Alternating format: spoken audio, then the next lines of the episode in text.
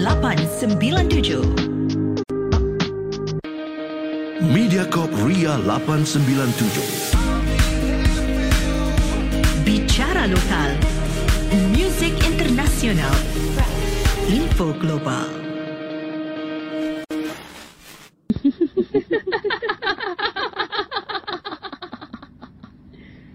Kenapa tak tidur lagi, ha?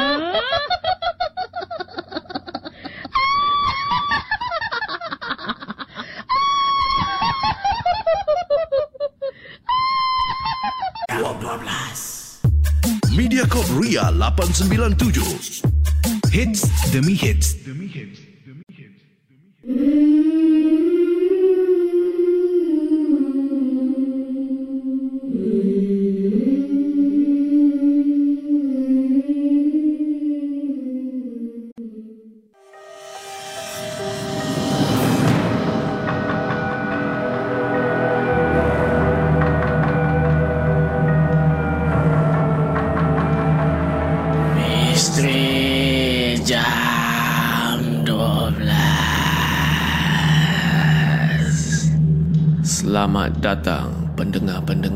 Misteri jam 12 Saya akan menemani anda setiap malam Isnin hingga Jumaat Tepat pada jam 12 malam Sebelum anda tanya Suara siapa pula ni di Misteri Jam 12? Biarlah saya memperkenalkan diri saya ini.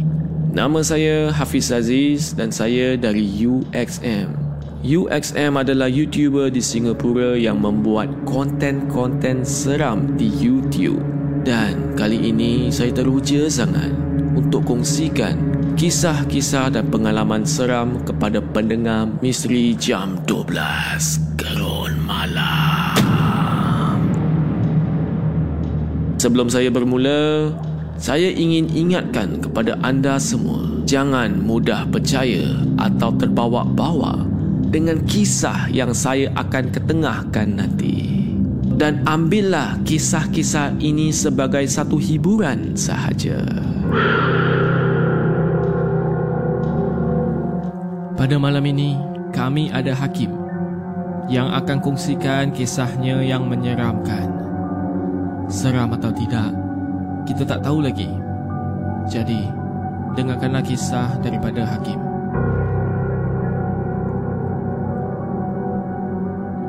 Hai semua, pada malam ini saya ada satu cerita yang menyeramkan. Saya ingin kongsi dengan anda semua. Pengalaman saya menjadi pemandu Uber. Cerita bermula pada satu malam apabila saya dapat permintaan daripada seorang wanita untuk menghantarnya ke Changi Airport. Tidak fikir panjang. Saya terus klik butang accept di telefon bimbit saya. Fikiran saya ni memanglah kawasan Changi Airport tu memang bagus. Kalau saya pergi, mesti ada booking daripada Changi Airport. Di dalam hati saya, ini memang rezeki untuk saya. Bila saya memandu tu, saya tulis jam di dalam kereta saya. Ia mengatakan sudah hampir jam 12 suku malam. Tanpa membuang masa, saya pun pergi ke destinasi saya yang diberitahu. Hampir tujuh minit gitu saya memandu. Saya pun sampai di lokasi berkenaan.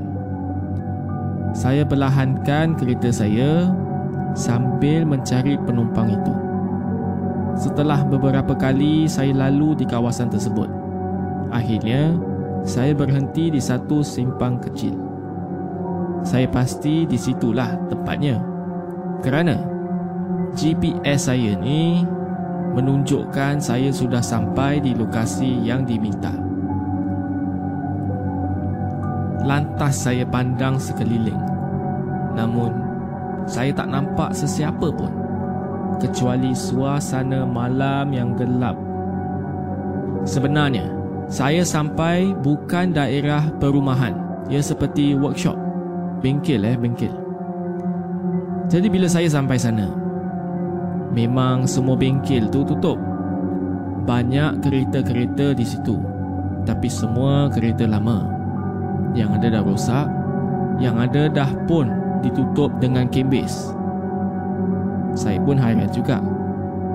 Dalam hati saya berkata, Berani eh perempuan ni. Malam-malam buta dekat sini seorang-seorang. Kalaulah ada bengkel yang buka ke ada kedai kopi ke saya fahamlah. Tapi semua tutup. Apa yang dia buat kat sini? Selepas beberapa minit saya tunggu. Kelipat penumpang tersebut pun masih belum muncul. Jadi saya keluarkan telefon saya. Saya hubungi nombor pemanggil saya tu. Tapi tak ada jawapan. Saya cuba lagi. Masih sama. Saya cuba punya cuba punya cuba tak ada orang angkat call. Yang saya dengar tut tut tut. Lepas tu terputus. Lama makin lama ni adalah dalam 5 minit saya tunggu. Adalah rasa geram. Saya mula berfikir yang bukan-bukan. Adakah penumpang itu sengaja ingin mempermainkan saya? Saya pun reversekan kereta saya perlahan-lahan ke arah lampu jalan berdekatan dengan harapan untuk memudahkan penumpang saya tu melihat kereta saya ni. Sekali lagi saya keluarkan phone saya, saya dial nombornya. Tapi masih sama. Tak ada orang angkat. Saya fikirlah, kalau lagi beberapa minit ni dia tak sampai atau tak jawab panggilan saya, saya akan pergi daripada sini. Buat apa saya nak tunggu di tempat asing seperti ni? Lebih baik saya cari penumpang yang lain. Ramai lagi yang sedang tunggu mungkin. Sebelum saya membuat keputusan untuk pergi daripada situ. Saya cuba last. Ini kali terakhir lah. Saya type pesanan message di aplikasi yang tersedia. Saya maklumkan kepadanya yang saya ni sudah lama menunggu dan saya ingin pergi. Tiba-tiba, tanpa disangkakan, pesanan message saya dibalas. Para pendengar semua, mungkin apa yang dia dapat? Para pendengar semua, mungkin apa penumpang itu balas. Kalau anda semua nak tunggu, anda jangan pergi mana-mana. Saya akan sambung kisah Hakim. Ikuti kisahnya di Misteri Jam 12. Gerun Malam.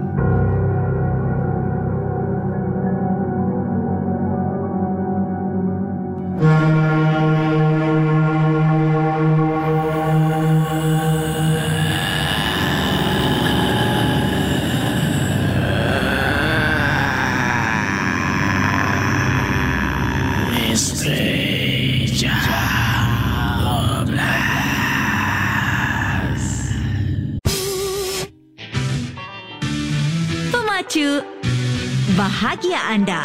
Oh, well, that will be nice. You're listening to the sounds of Mediacorp Ria 897.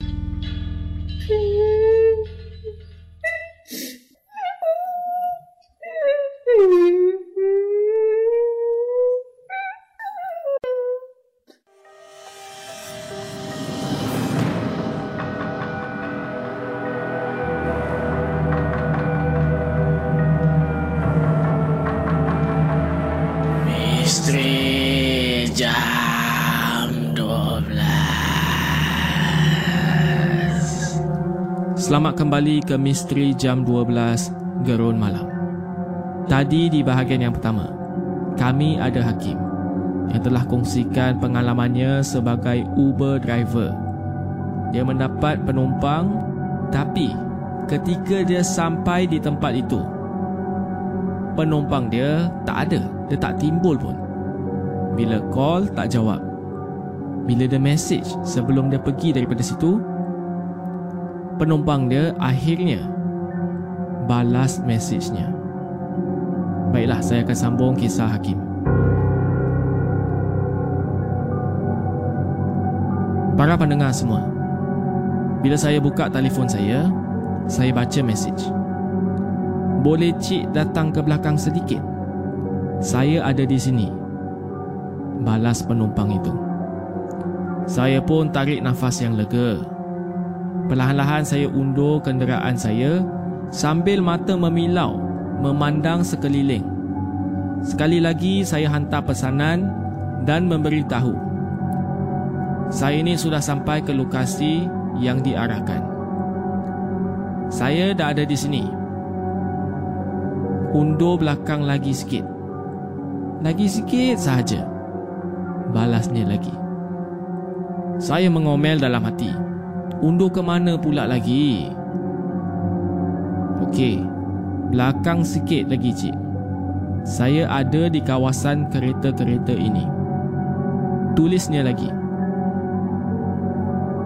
Apa kata kalau cik keluar ke arah jalan ini sebab saya pun dah ada kat sini? Rasanya lagi senang sebab kebiasaannya pemandu tidak kenal penumpang tetapi penumpang yang akan kenal kereta pemandu. Balas saya panjang lebar untuk beri dia faham. Jadi para pendengar, saya tunggu lagi di situ. Dia suruh saya reverse, saya reverse. Dah dalam 2-3 kali dia suruh saya, saya ikutkan, dia masih tak timbul. Pada masa tu, saya pun dial semula nombornya tapi dia tak jawab. Saya dah reverse ni. Cik tak nampak saya ke? Kereta saya ni berwarna putih. Betul-betul di bawah lampu ni. Nampak tak? Tulis saya. Saya hantar mesej saya. Tidak sampai beberapa ketika pesanan saya dibalas. Ah, di bawah lampu jalan ni kan ada sebuah kereta. Saya ada di atasnya. Cik tak nampak saya ke? Balasnya lagi. Saya jenguk keluar. Memang ada sebuah kereta buruk yang tersadai di bawah lampu berdekatan. Tapi memang tak ada siapa kat situ. Saya hantar mesej lagi kepadanya. Cik dah nampak kereta saya kan? Apa kata cik datang sini? Sebab saya tak nampaklah cik kat mana. Tulis saya sambil menahan geram. Sebab dah beberapa banyak kali dah saya layankan penumpang ni tapi dia masih tak timbul-timbul. Beberapa saat kemudian pesanan saya dibalas. Awak betul tak nampak saya?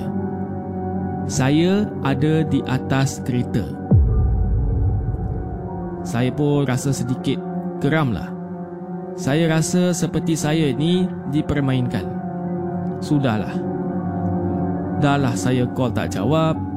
Kemudian bila hantar mesej, dia macam bodoh-bodohkan saya. Kalau sudah nampak kereta saya, keluar je lah apa yang susah sangat. Buat apa nak suruh saya pula yang cari dia? Saya dalam kereta hanya mampu mengeluh. Tiba-tiba dia mesej saya lagi. Nampak tak saya ke atas kereta? Abang cuba keluar. Saya tak tahu apa salah. Pada masa tu, saya rasa geram ada, rasa dipermainkan pun ada. Saya buka pintu kereta saya, saya keluar. Bila saya keluar tu, saya datang dekat sikit dengan kereta. Dalam kereta tu kosong. Saya tengok bawah kereta, kosong juga. Atas memang saya tak nampak apa-apa lah Sebab dari jauh pun saya nampak kereta tu kosong Saya cuba dongak Saya tengok atas Para pendengar semua Mungkin Dia tak reti type Ke atas kereta Memang tak ada apa-apa. Tapi atas tiang lampu tu Dia sedang duduk tengokkan saya. Nak tahu saya tempat apa? Saya nampak cik pun Sedang duduk di atas tiang lampu. Dia tengokkan saya saja. Para pendengar semua Dengan pantas saya masuk balik dalam kereta saya Saya berdesut Saya cabut daripada tempat itu Bila saya dah sampai kat main road Baru saya berani untuk stopkan kereta saya Di tepi jalan Bila saya stop tu Saya dapat panggilan lain Kali ini saya dah was-was. Sebab apa? Panggilan itu adalah panggilan yang sama. Saya matikan telefon saya. Saya terus memandu kereta saya tu balik ke rumah. Itulah kisah saya untuk malam ini. Pengalaman saya ni memang saya tak dapat lupakan. Saya agak badi untuk kerja selepas pukul 12 malam. Kerana kejadian inilah. Itu sahaja daripada saya. Terima kasih. Para pendengar semua, itulah kisah daripada Hakim. Apakah pendapat anda semua? Seram atau tidak?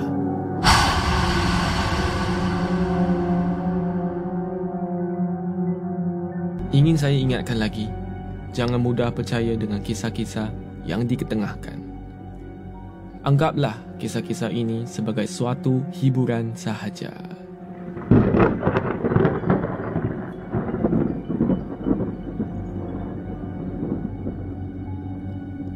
Anda ingin hantarkan kisah atau pengalaman anda yang menyeramkan, sila hantar ke email mj12 at mediacorp.sg di WhatsApp Ria atau Instagram Ria897. Selamat malam kepada semua pendengar. Saya Hafiz Aziz dan akan saya jumpa anda lagi di Misteri Jam 12 Gerun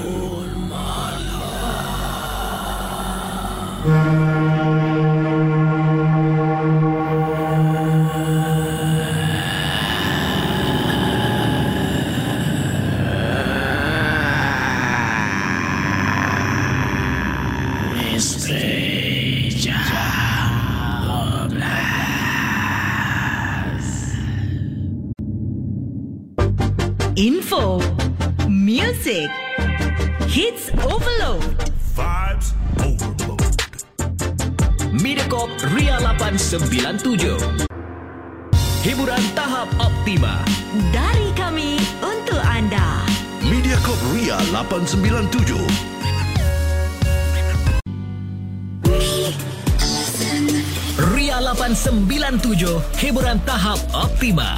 Dengar lagu-lagu hits Ria 897 menerusi aplikasi Mi Listen. Muat turun aplikasi Mi Listen yang telah dikemas kini. Mi Listen, satu perkhidmatan audio digital percuma yang akan terus mendekatkan anda dengan stesen-stesen radio Mediacorp, muzik dan podcast. Misteri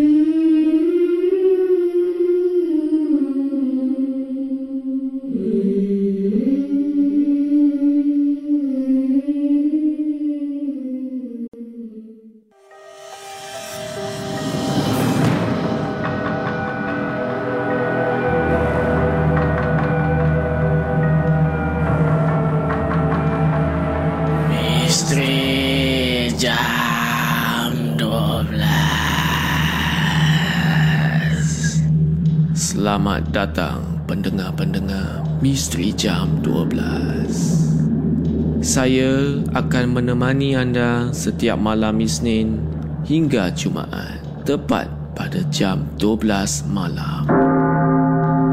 Sebelum anda tanya, suara siapa pula ni di Misteri Jam 12? Biarlah saya memperkenalkan diri saya ini. Nama saya Hafiz Aziz dan saya dari UXM. UXM adalah YouTuber di Singapura yang membuat konten-konten seram di YouTube. Dan kali ini saya teruja sangat untuk kongsikan kisah-kisah dan pengalaman seram kepada pendengar Misteri Jam 12 Gerun Malam. Sebelum saya bermula, saya ingin ingatkan kepada anda semua, jangan mudah percaya atau terbawa-bawa dengan kisah yang saya akan ketengahkan nanti.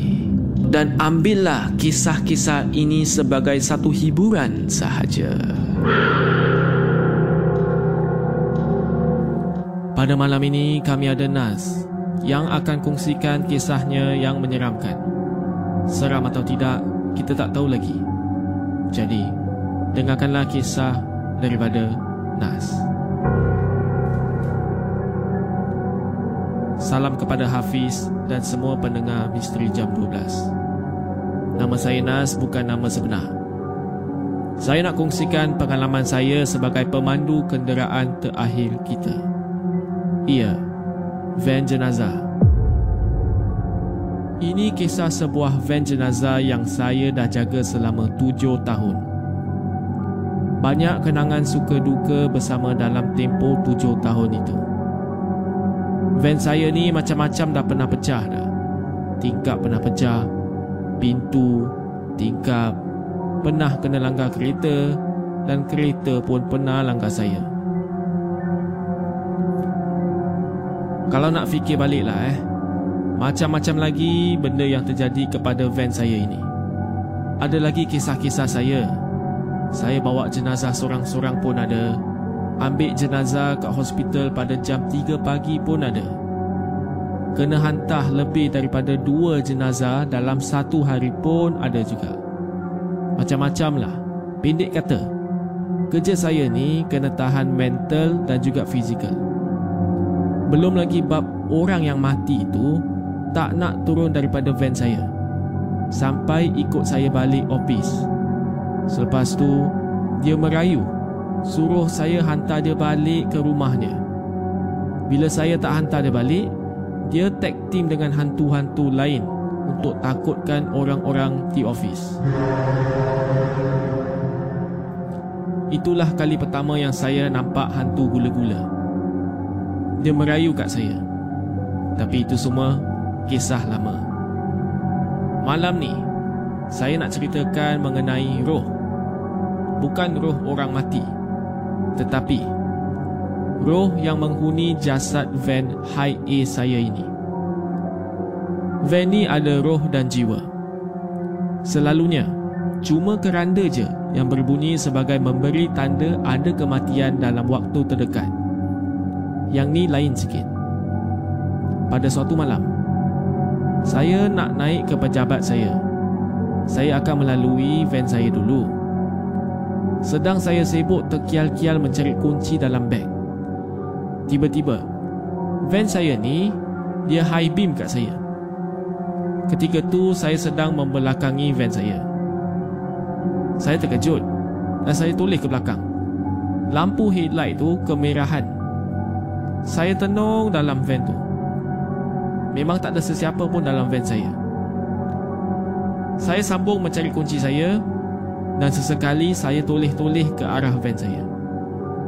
Bila kunci saya dah jumpa dah dan saya sedang membuka pintu ofis saya. Saya berkata kepada diri saya, ha, saya ambil maklum dulu. Mungkin esok-esok atau petang ni juga. Mesti kena standby. Esoknya, memang betul ada satu kes kematian. Itu antara tanda yang van ni cuba sampaikan saya. Seolah-olah ia bernyawa, sama seperti kita. Padahal, ia hanyalah sebuah ciptaan manusia. Banyak kejadian sebelum ni memang tepat seperti dia nak memberi tahu kami. Kebetulan atau betul-betul kejadian. Saya pun tak pasti pada petang itu. Kali ini, saya ditemani oleh sahabat baik saya, Ali. Saya pasang ayat-ayat untuk bermain apabila saya ni dalam perjalanan untuk ambil si mayat. Masa time tu pun dah petang nak masuk maghrib. Baiklah, waktu sekarang ni saya tak tahu jam berapa. Tapi waktu ni lah kita berhenti seketika dan saya akan sambung di bahagian kedua sebentar lagi. Jadi para pendengar semua, ikuti kisah Nas di Misteri Jam 12. Gerun Malam.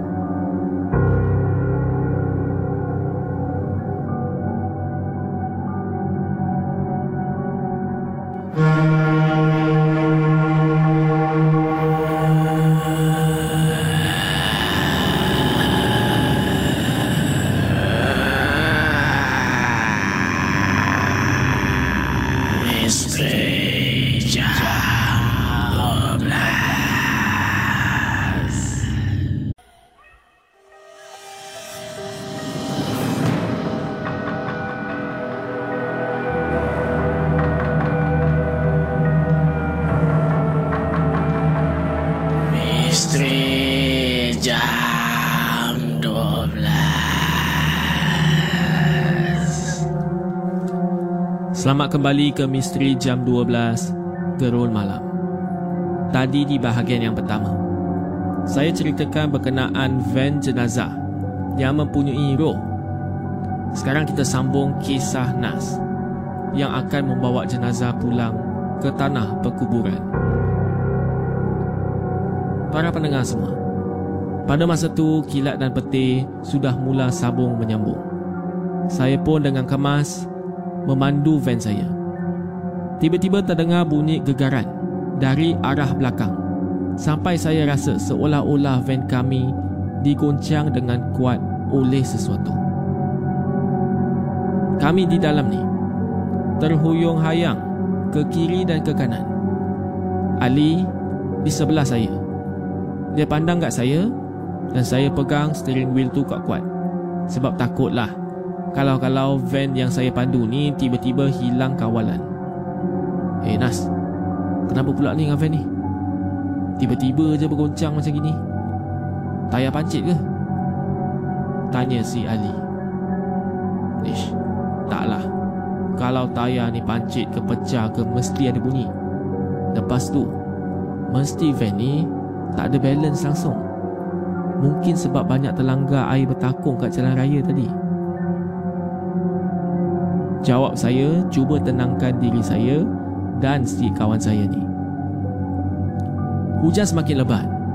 Tak ada tanda-tanda untuk berhenti.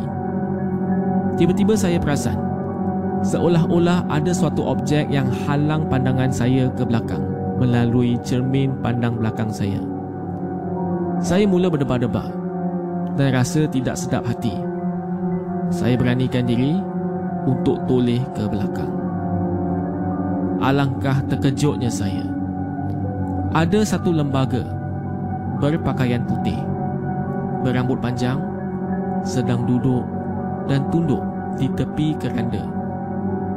Macam sedang bertakafur. Saya dengan cepat pandang ke depan. Saya tak tahu apa nak kata, tapi dalam hati saya ni, saya macam kurang percaya. Mungkin hayalan saya mungkin perasaan saya sahaja. Saya cuba untuk memandu saja. Tak pandang kanan, tak pandang kiri. Tapi semakin lama saya memandu tu, semakin bergoncang van saya. Dan saya memang tak boleh lawan perasaan saya. Saya betul-betul curiga. Jadi, apa yang saya lakukan? Saya toleh buat kali kedua. Para pendengar semua, Memang betul. Lembaga itu masih duduk di tepi keranda. Saya pun dah mula untuk berpeluh. Peluh muka saya merecik kat dahi dan baju saya ni boleh dikatakan dah basah lah. Ali pun toleh ke arah saya. Dia nampak yang saya ni seperti gelisah. Dia tanya saya, Nas, kau okey tak? Saya buat bodoh. Kali kedua dia tanya Nas kau okey tak Nas? Gelisah semacam ni kau. Ada apa kat belakang? Saya diamkan diri saya Saya pandang ke arah dia Dan saya pun Buat bodoh lagi. Saya berharap sangat Bila saya pandang Ke arah Ali. Dia fahamlah apa maksud saya. Yang kat belakang tu Ada benda Bukan kita je kat dalam van ni. Tetapi yang Ali ni pun Mungkin dia tak dapat isyarat saya. Jadi Ali pun Terus toleh ke belakang Untuk melihat sendiri Apa yang saya tinjau tadi. Selepas dia toleh belakang tu Mata dia terus terbeliak. Mungkin tidak percaya dengan apa yang dia lihat. Eh Nas, Nas, Nas, Nas. Kat belakang tu. Kat belakang tu apa tu? Tanya Ali kepada saya Dengan terketar-ketar Kaki saya ni sudah menggigil menekan pedal minyak Saya pun katalah Baca je lah apa-apa yang kau tahu Mungkin tak ada apa-apa berlaku lepas ni Ini semua kerja benda tu Cuba nak takut-takutkan kita Jawab saya cuba tenangkan keadaan. Tiba-tiba saya terdengar. Sayup sahaja suaranya. Suara nangis. Bila dia nangis tu, dia merayu-rayu untuk saya patah balik. Bunyinya tu memang syahdu sekali. Bulu tengkuk saya meremang. Muka Ali dah pucat lesi dah. Kiranya dia dengan saya dua-dua samalah. Dua-dua takut tapi cuba action cool. Suara tangisan tersebut ia berlarutan hampir lima minit lamanya. Itulah lima minit yang paling lama saya rasa. Saya cekalkan hati dan kuatkan semangat untuk terus memandu. Pada masa itu pun, hujan semakin reda. Mungkin akan berhenti sedikit masa lagi. Tak jauh di depan sana, jalan raya pun sudah bertukar tenang. Ali masih rancak membaca-baca ayat-ayat. Suara tangisan yang mendayu dari lembaga putih di belakang van juga sudah semakin tidak kedengaran. Saya beranikan diri untuk tulis ke belakang lagi. Dan kali ini, makhluk tadi sudah hilang daripada pandangan. Saya lap peluh saya dan barulah tenang sikit rasanya. Selepas itu para pendengar, bila kita sampai di tanah perkuburan, keranda tu memang betul-betul berat. Bila semua urusan kebumikan sudah selesai. Bila saya nak balik tu, saya ternampak lagi lembaga tersebut di sebelah kuburnya sedang menangis dan merayu. Saya tak kata apa-apa. Saya buat bodoh dan tinggalkan tempat itu. Inilah salah satu pengalaman yang saya tidak boleh lupakan. Kerana saya ada kerana kali ini saya ada saksi. Ini bukan hayalan atau perasaan saya. Saya ada ahli yang saksikan ini semua benar. Jadi para pendengar, inilah salah satu kejadian yang saya tidak boleh lupakan. Sekian. Terima kasih. Para pendengar semua, itulah kisah daripada Nas. Kalau anda berani tak untuk jadi kawan baik dia, duduk sebelah temannya. Itulah kisah untuk malam ini. Apakah pendapat anda? Seram atau tidak?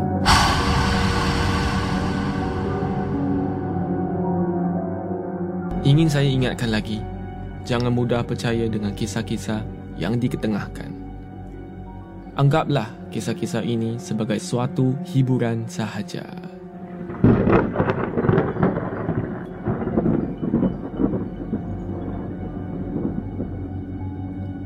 Kalau anda ingin hantarkan kisah atau pengalaman anda yang menyeramkan